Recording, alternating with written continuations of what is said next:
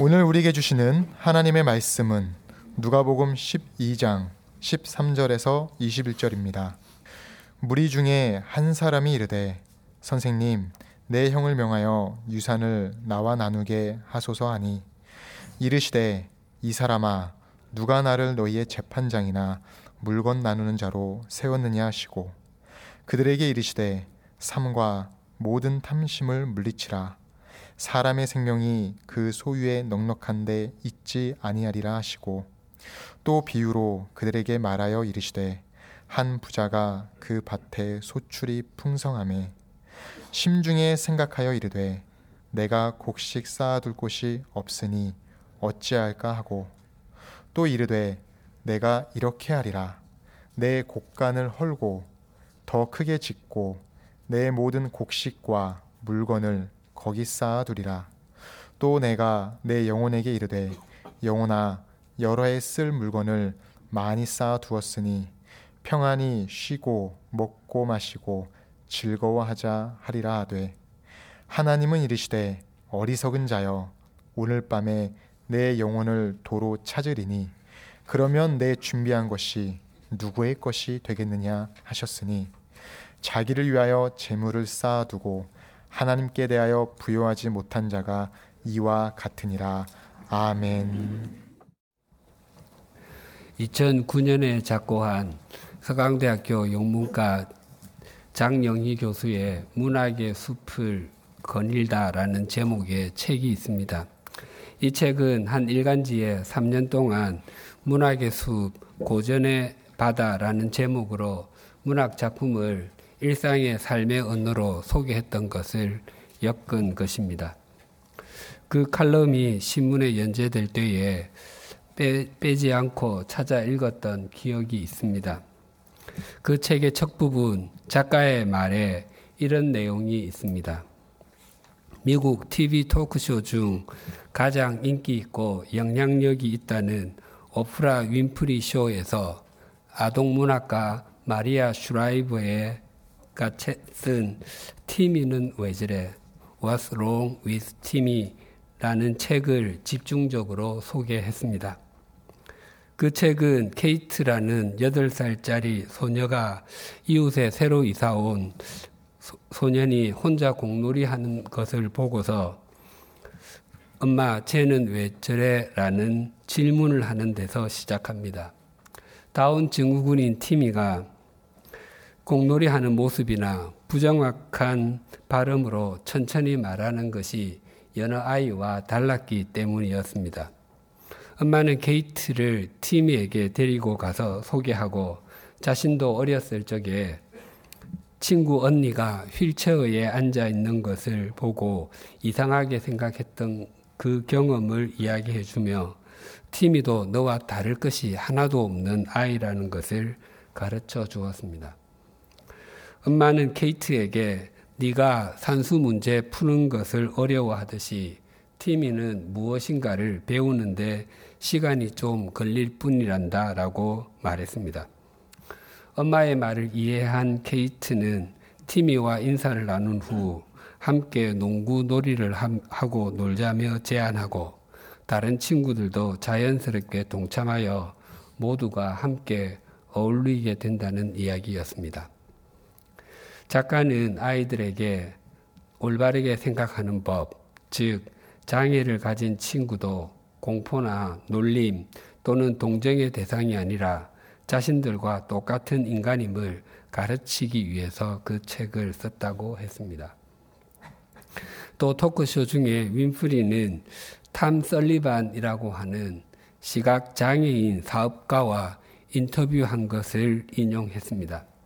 설리반은 절망과 자괴감에 빠졌던 자신의 일생을 바꾸어 놓은 말은 단세 단어였다고 말했습니다. 어렸을 때 혼자 놀고 있던 그에게 옆집 아이가 다가와서 want to play? 같이 놀래? 라고 물어 주었고 그 말이야말로 자신도 다른 사람과 똑같은 사람으로 인정해 주고 함께 살아갈 수 있는 용기를 주는 말이었다고 했습니다. 장영희 교수는 동서고금을 막론하고 위대한 문학 작품의 기본적인 주제는 같이 놀래 일지 모른다고 했습니다. 형형색색으로 서로 다르게 생긴 수십억의 사람들이 서로 부대끼고 자리 싸움하며 살아가는 이 세상에서 인간의 보편성을 찾아 어떻게 다른 사람들을 이해하고 궁극적으로 화합하며 살아갈 것인가를 가르치는 것이야말로 문학의 과비이기 때문이라고 했습니다. 어떤 의미에서 본다면 성경도 같이 놀래로 요약할 수 있습니다. 원래 사람은 하나님과 함께 놀던, 즉, 하나님과 함께 교제하던 존재였습니다. 그런데 사람과 하나님 사이에 죄가 들어오고 말았습니다. 그 죄로 말미암아 사람과 하나님 사이에 간격이 벌어지고 말았습니다. 사람은 하나님과 가까워져야 했지만 하나님과의 관객이 간격이 너무도 멀어서 어떻게 해야 가까워질 수 있는지를 알지 못했습니다. 하나님께서는 그런 우리들과 다시 놀아주시기 위해서 당신의 아들을 이 땅에 보내시고 고난을 당하게 하시고 십자가에서 그 몸이 찢어져 죽게 하심으로 우리가 그 아들을 주님으로 받아들임으로 우리는 하나님과 다시 놀 수 있는 존재가 되었습니다.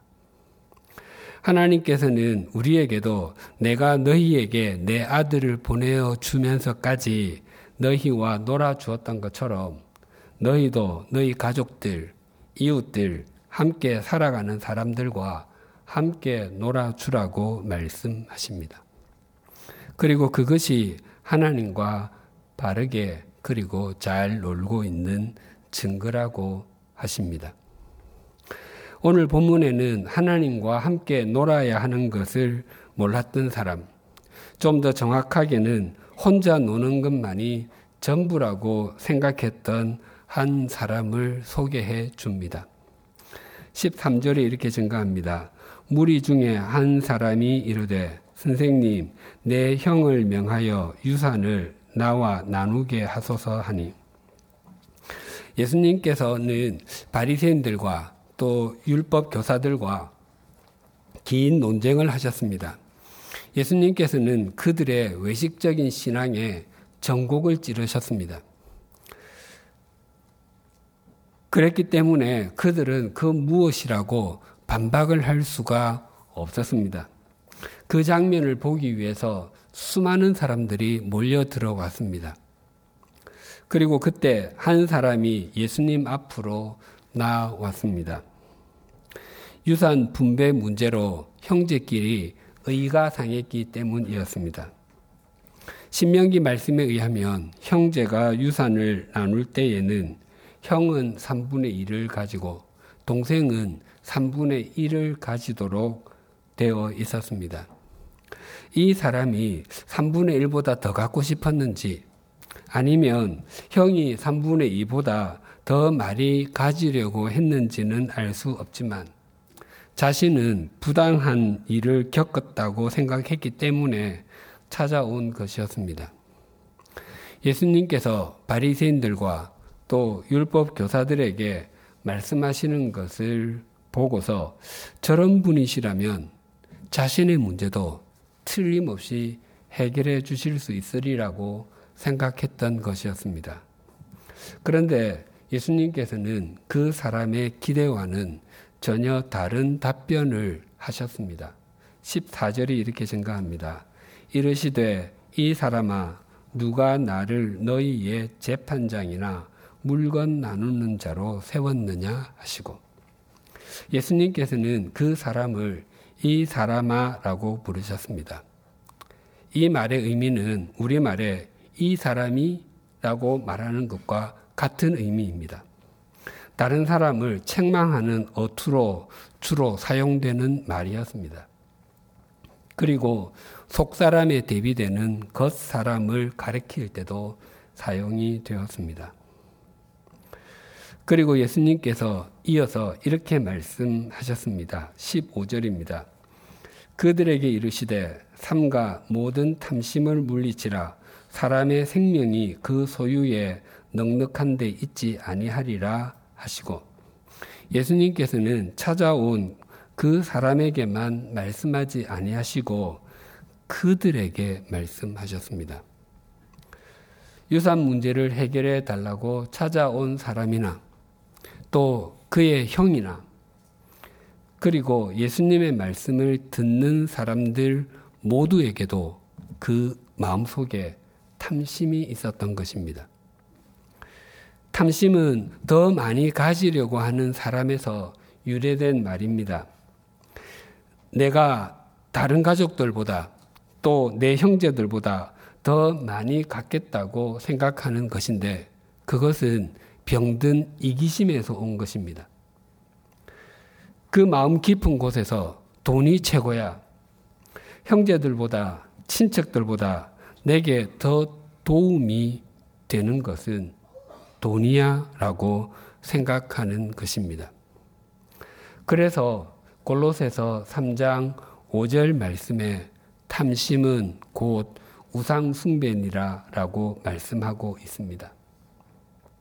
하나님과 재물 중에서 자신이 섬기, 섬길 대상으로 재물을 선택하는 것입니다. 부모가 남긴 유산으로 인해서 동기간에 의가 상한 가정이 적지 않습니다. 유산의 과다에 상관없이 사람 그 가족들 사이에 이기심이 발동하기 때문입니다. 사실 부모가 그 재산을 모으는데 자신들은 일조한 바가 없음에도 불구하고 자기 동기들은 어떻게 되든지 간에 자신이 더 갖겠다고 우기는 것입니다. 예수님께서 그 탐욕을 보셨습니다. 사실 우리들도 크게 다르지 않습니다.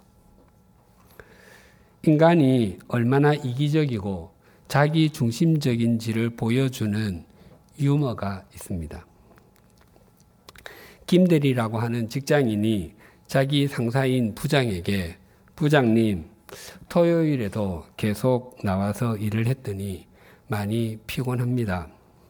내일 하루 휴가를 내고 쉬고 싶습니다. 라고 말했습니다. 그랬더니 부장이 이렇게 말했습니다. 김대리, 1년은 365일이지.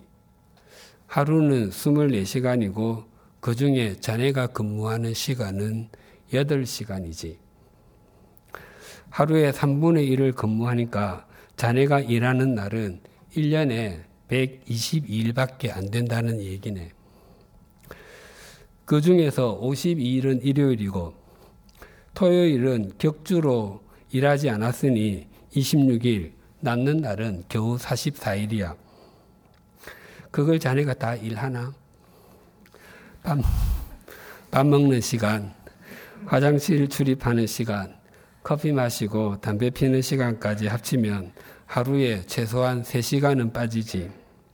그걸 다 제하고 나면 자네가 일하는 시간은 27일이라는 소리지. 게다가 여름에 열흘 휴가가 있지. 그러면 17일이 남는군. 그 중에서 설 연휴, 추석 연휴, 3일절, 광복절, 개천절, 한글날, 선거일, 그리고 근로자의 날과 회사 창립일까지 다 합치면 모두 16일이야. 그러면 자네가 1년에 제대로 일하는 날은 딱 하루야. 그런데 그 하루마저 휴가를 내면 아예, 아예 놀고 먹겠다는 건가? 자네도 입이 있으면 대답 좀 해보게.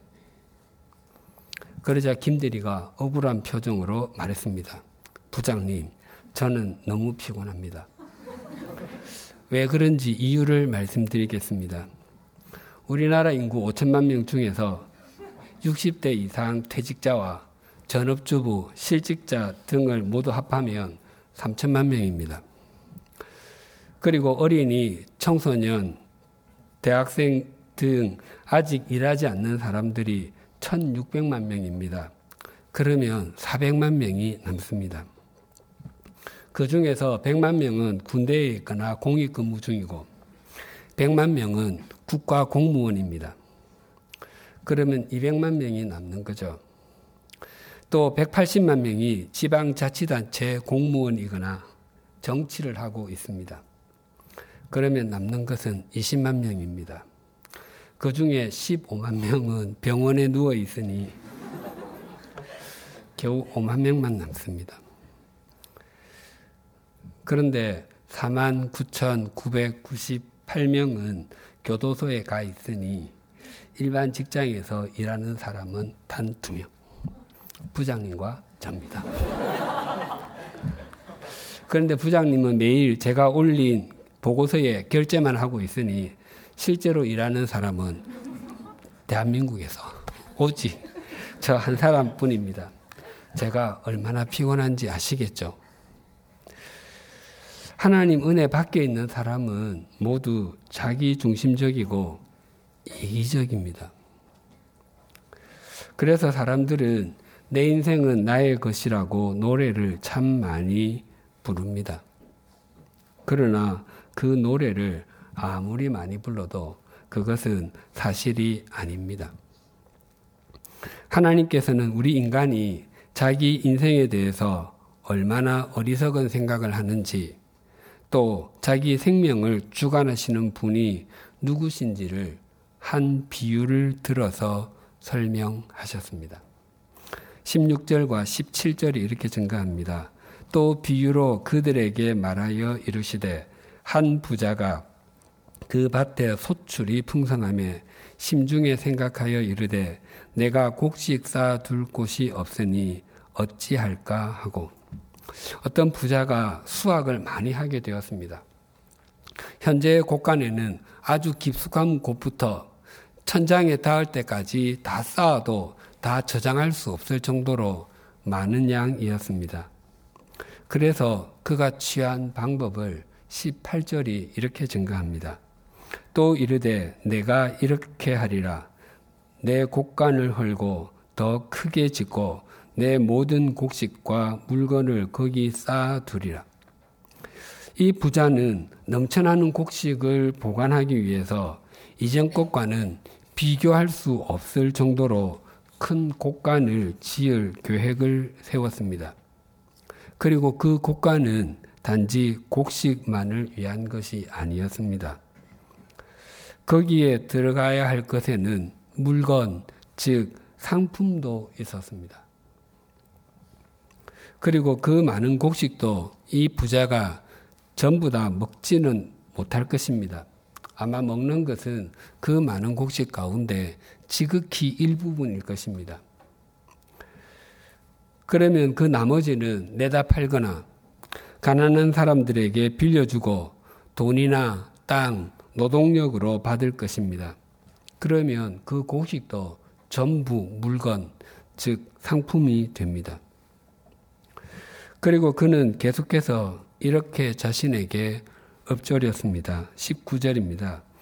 또 내가 내 영혼에게 이르되 영혼아 여러 해 쓸 물건을 많이 쌓아 두었으니 평안히 쉬고 먹고 마시고 즐거워하자 하리라 하되 그는 자신의 영혼에게 여러 해 쓸 물건을 많이 쌓아 두었다고 독백했습니다.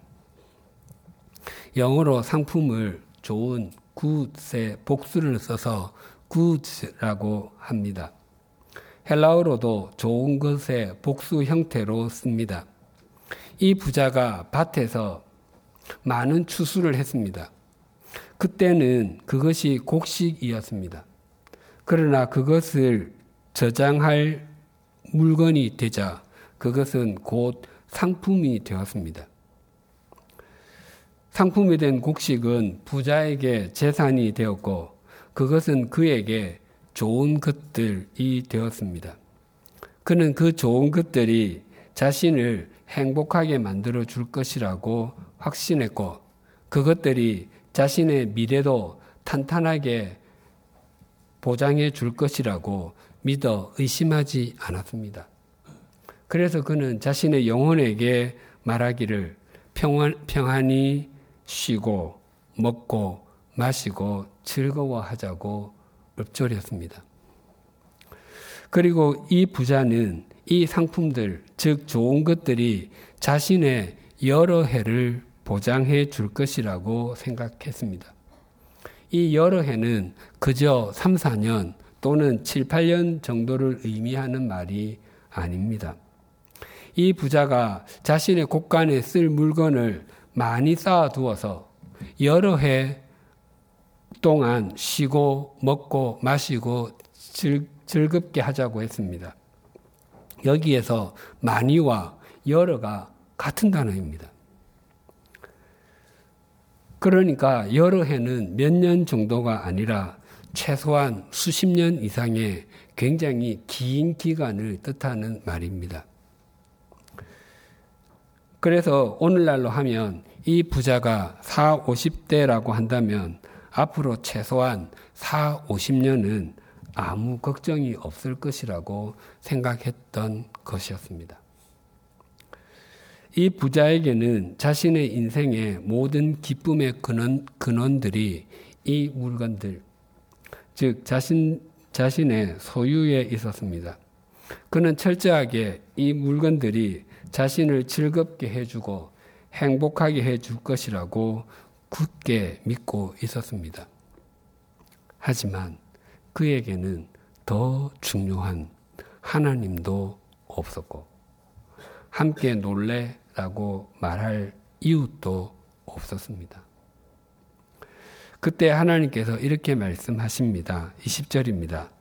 하나님은 이르시되 어리석은 자여 오늘 밤에 내 영혼을 도로 찾으리니 그러면 내 준비한 것이 누구의 것이 되겠느냐 하셨으니 부자는 여러 해, 즉 많은 해를 생각하고 있었지만 하나님께서는 오늘 밤을 생각하고 계셨습니다. 또한 도로 찾는다는 말은 은행에 예금을 찾는 것이나 주인이 빌려준 것을 돌려받는다는 의미입니다. 부자는 내 물건, 내 영혼이라고 하며 자신의 물건인 상품과 영혼의 주인인 주인이 자신인 것처럼 말하지만 실상은 그의 영혼은 물론이고 그가 가진 모든 것이 자신의 것이 아니라고 말씀하십니다.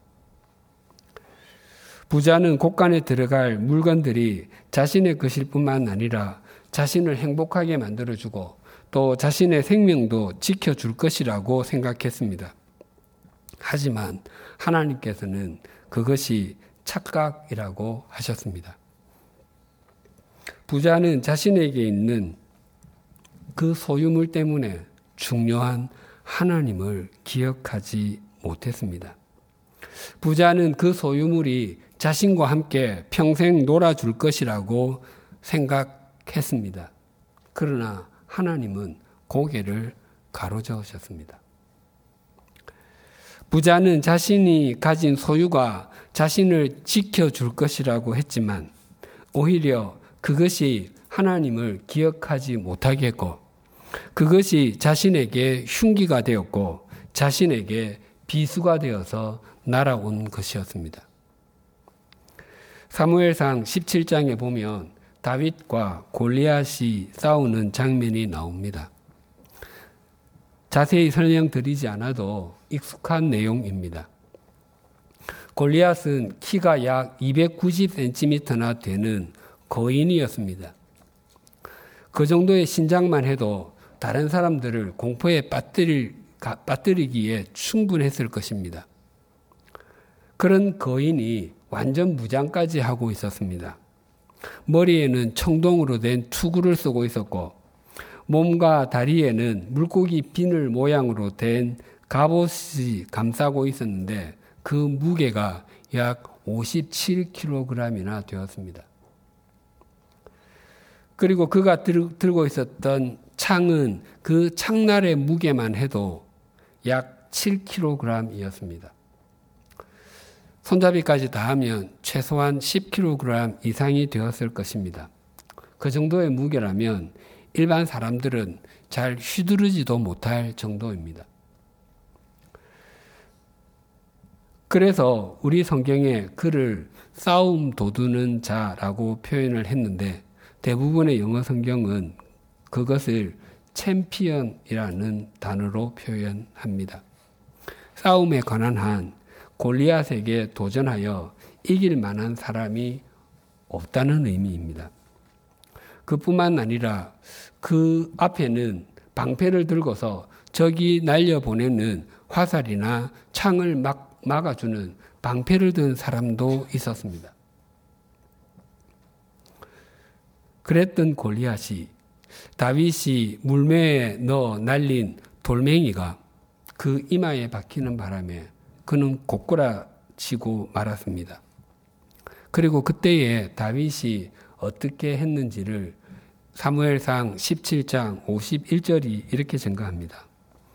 다윗이 달려가서 블레셋 사람을 밟고 그의 칼을 그 칼집에서 빼내어 그 칼로 그를 죽이고 그의 머리를 베니 블레셋 사람들이 자기 용사의 죽음을 보고 도망하는지라. 골리앗은 장대한 골격의 소유자였고 금속으로 된 갑옷을 입고 있었습니다. 게다가 여러 종류의 무기도 들고 있었습니다. 골리앗은 그렇게 준비되고 있으면 그 누구도 자신을 이기지 못할 것이라고 생각했을 것입니다. 그러나 그는 결국 자신을 보호해 줄 것이라고 굳게 믿고 있었던 자신의 칼에 의해서 참수를 당하고 말았습니다. 제가 오늘 본문 17절에서 19절을 다시 봉독하겠습니다. 네 라는 말이 몇 번이나 나오는지 헤아려 보십시오. 심중에 생각하여 이르되 내가 곡식 쌓아둘 곳이 없으니 어찌할까 하고 또 이르되 내가 이렇게 하리라 내 곡간을 헐고 더 크게 짓고 내 모든 곡식과 물건을 거기 쌓아두리라 또 내가 내 영혼에게 이르되 영혼아 열에 쓸 물건을 많이 쌓아두었으니 평안히 쉬고 먹고 마시고 즐거워하자 하리라 하되 이 세 절에 모두 여섯 번이 나옵니다. 우리말은 주어와 소유 대명사가 분명하지 않습니다. 주어와 소유 대명사가 분명한 외국어 성경에는 모두 11번이나 12번이 나옵니다. 부자는 자신과 자신이 소유하고 있는 것이 모두 자신의 것인 줄 알았습니다. 그러나 그것이 아니었습니다. 똑같이 나 또는 내라는 말을 사용하면서도 신실한 신앙인의 길을 걸어갔던 다윗의 고백을 들어보십시오. 시편 23편 1절에서 6절입니다. 이 여섯 절의 고백 속에 나 또는 내라는 말이 단어가 몇 번이나 나오는지 잘 들어보십시오. 여호와는 나의 목자시니 내게 부족함이 없으리로다. 그가 나를 푸른 풀밭에 누이시며 쉴만한 물가로 인도하시는 도다. 내 영혼을 소생시키시고 자기 이름을 위하여 의의 길로 인도하시는 도다. 내가 사망의 음침한 골짜기로 다닐지라도 해를 두려워하지 않을 것은 주께서 나와 함께 하심이라. 주의 지팡이와 막대기가 나를 아니하시나이다. 주께서 내 원수의 목전에서 내게 상을 차려 주시고 기름을 내 머리에 부으셨으니 내 잔이 넘치나이다. 내 평생의 선하심과 인자하심이 반드시 나를 따르리니 내가 여호와의 집에 영원히 살리로다. 모두 14번이 나옵니다. 다윗도 이 부자만큼이나 나를 많이 말하지만 자신의 인생 주관자가 자신이 아니라 하나님이심을 고백합니다.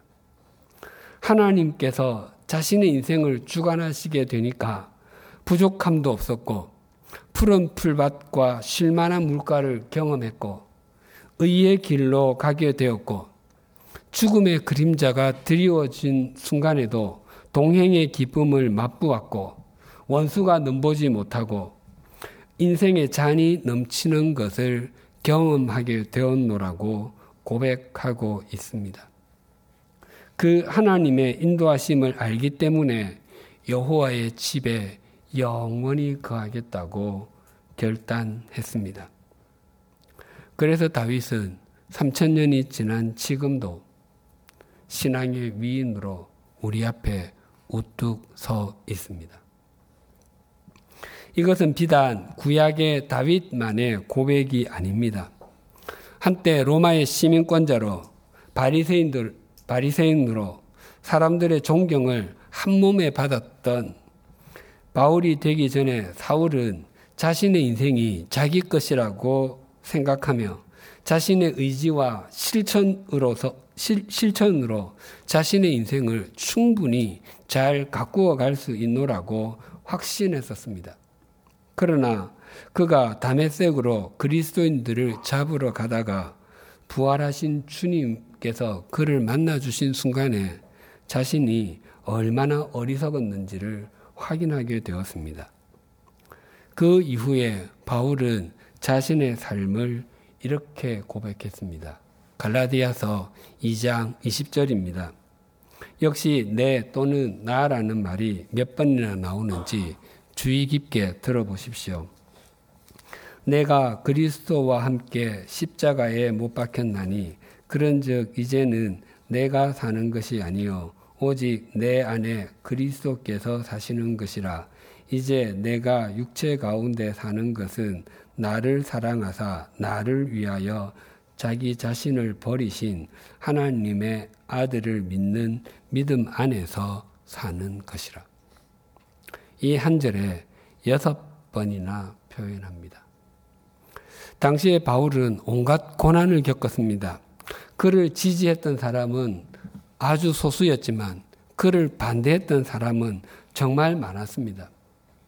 결국 참수까지 당하고 말았습니다. 당시에 많은 사람들은 바울이 실패했다고 생각했을 것입니다. 하지만 2000년이 지난 지금 그는 그리스도인 중에 그리스도인으로 우리의 마음에 자리 잡고 있습니다. 오늘은 주님의 고난을 묵상하며 부활을 기리는 사순절 둘째 주일입니다. 우리 사회에는 오늘 본문에 나오는 형제와의 갈등을 비롯하여 다양한 갈등들이 있습니다. 그 중에서도 갈등의 크기가 가장 큰 것 네 가지가 계층 갈등, 인연 갈등, 노사 갈등, 그리고 세대 갈등이라고 합니다. 이러한 갈등의 원인은 어리석은 부자의 나를 고집하며 다른 사람들과 함께 놀려고 하지 않기 때문일 것입니다. 그렇다면 그 해결책은 다윗과 바울의 나를 고백하고 그 고백대로 다른 사람들과 함께 살아가는 것입니다. 참회의 절기인 사순절을 맞아 어리석은 부자의 나를 고집하며 나 혼자서 나를 지켜야 하고 나 혼자서도 인생을 충분히 잘 가꾸어 갈 수 있다고 생각하며 나를 더 즐겁게 하기 위해서라면 다른 사람들을 외면하거나 짓밟는 것도 괜찮다고 생각했던 어리석음을 회개하십시다. 그리고 주님 안에서 품어야 할 사람들을 품고 그들과 함께 지어져 가십시다. 그때에 우리는 고난을 넘어 우리와 함께 놀아주시는 주님으로 인해서 눈부신 부활을 맛보게 될 것입니다. 기도드리시겠습니다. 하나님 아버지, 유산 분배 문제로 예수님을 찾아왔던 사람과 비유로 말씀해 주신 어리석은 부자의 모습이 우리의 자화상이 아니라고 용기 있게 말할 수 없음을 용서하여 주시옵소서. 우리는 언제나 나 중심적이었고 이기적이었습니다. 또 우리가 가진 것이 많아지면 많아질수록 더 행복할 것이라고도 오해했습니다. 하나님께서 우리에게 맡겨주신 것이 어느 정도이든지 간에 또 하나님께서 우리에게 허락하신 생명의 길이가 언제까지이든지 간에 내가 어찌할까? 내가 이렇게 하리라고 말하며 내가 내 인생의 주어가 되려고 하는 어리석음에서 벗어나게 하여 주시옵소서. 다윗과 바울처럼 주님을 주어로 삼고 나를 인도하시는 주님, 나를 책임져 주시는 주님, 나와 함께 놀아주시는 주님 안에서 살아가는 은총을 누리게 하여 주시옵소서. 그런 우리를 통하여 우리 사회의 한 부분이 맑아지게 하시고 갈등이 해소되게 하여 주시옵소서. 이 사순절이 어리석은 부자의 나에서 다윗과 바울의 나로 바뀌는 전환점이 되게 하여 주시고 우리와 영원히 놀아주시기 위해서 십자가에서 피 흘리심을 마다하지 않으신 주님 안에서 함께 지어져 가는 생명의 절기가 되게 하여 주시옵소서. 그리하여 주님과 함께 눈부신 부활을 맛보게 하여 주시옵소서. 예수님의 이름으로 기도드립니다. 아멘.